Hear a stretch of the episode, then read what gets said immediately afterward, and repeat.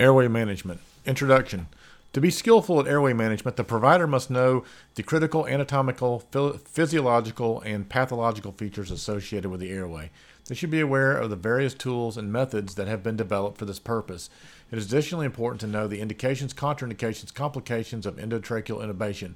It is vital to understand how to assess the confirmation of placement of an advanced airway.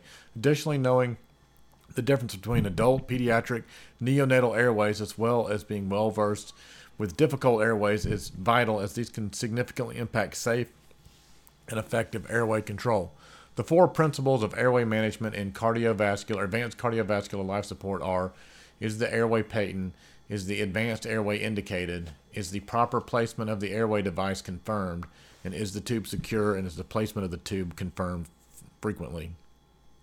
Indications Indications for intubation to secure the airway include respiratory failure, hypoxic or hypercapnic, apnea, a reduced level of consciousness, sometimes stated as GCS less than uh, less than or equal to eight, a rapid change of mental status, airway injury or impending airway compromise, high risk for aspiration or trauma to the box larynx, which includes all penetrating injuries to the neck, abdomen, and chest.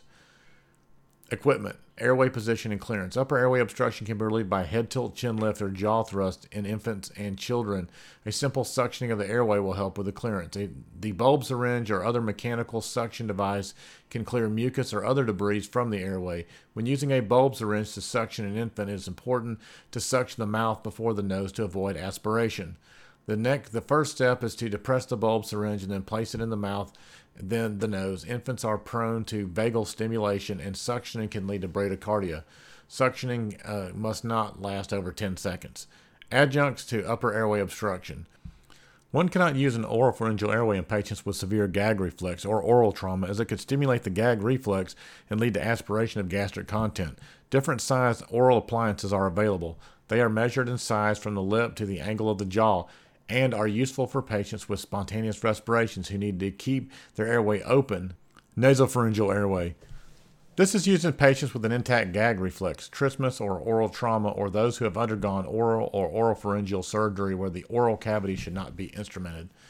This the important factor in sizing a nasopharyngeal airway is not only the tube's width, which may be dictated by nostril aperture diameter or nasal septal or turbinate position, but also the stature of the the subject. A study of 413 infants under 12 months found an association between the subject height and nares vocal cord distance. To place the NPA in infants, the insertion length that must therefore be slightly less than the anthropometric me- measurement of the nose tip earlobe distance. Bag mask ventilation. A properly performed mask ventilation is the fundamental maneuver in airway management, both in adults and children. There are one and two hand techniques. For neonatal airway, one hand technique is usually effective, as a single hand can often perform all the necessary maneuvers.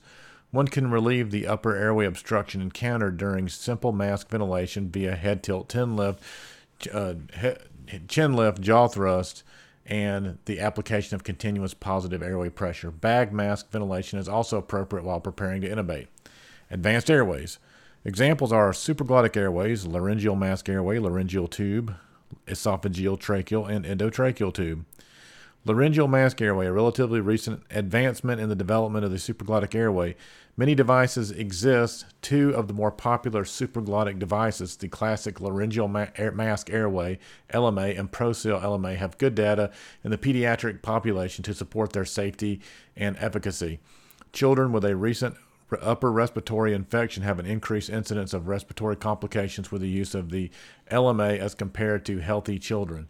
These, this facilitates the rapid establishment of a more secure airway, particularly in non emergent setting where emergency medical technicians and other personnel may be establishing a pediatric airway and not be as comfortable in doing so.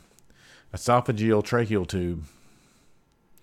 This is a supraglottic airway device frequently used by emergency medical personnel that intentionally intubates the esophagus but the design of the device allows ventilation via a two cuff system via and a ported tube. They are popular because of their ease of administration. They come in different sizes, but their routine use does not routinely extend to pediatric airway management. Oxygen. Oxygen is a critical component of airway management. Pre-oxygenation with nasal cannula, bag-valve mask, high-flow oxygen, or BiPAP before intubation can deliver much-needed oxygen prior to the intubation attempt. Airway management in traumatic patients. Trauma is the leading cause of morbidity and mortality worldwide, especially of people between 15 and 50. Trauma is a is the second most common single cause of death, representing 8% of all deaths. The World Health Organization estimates that traumatic injuries from traffic accidents, drowning, poisoning, falls, burns, and violence kill over 5 million people worldwide annually, with millions more suffering from consequences of injuries. Rapid evacuation and transportation to a trauma center improve the outcome of severely injured patients. Pre hospital intubation is controversial in EMS literature. The medical director of an EMS service will dictate the clinical context in which he or she will allow a paramedic to intubate in the field. The EMS service monitors and transports those these patients quickly and safely to the nearest trauma facility.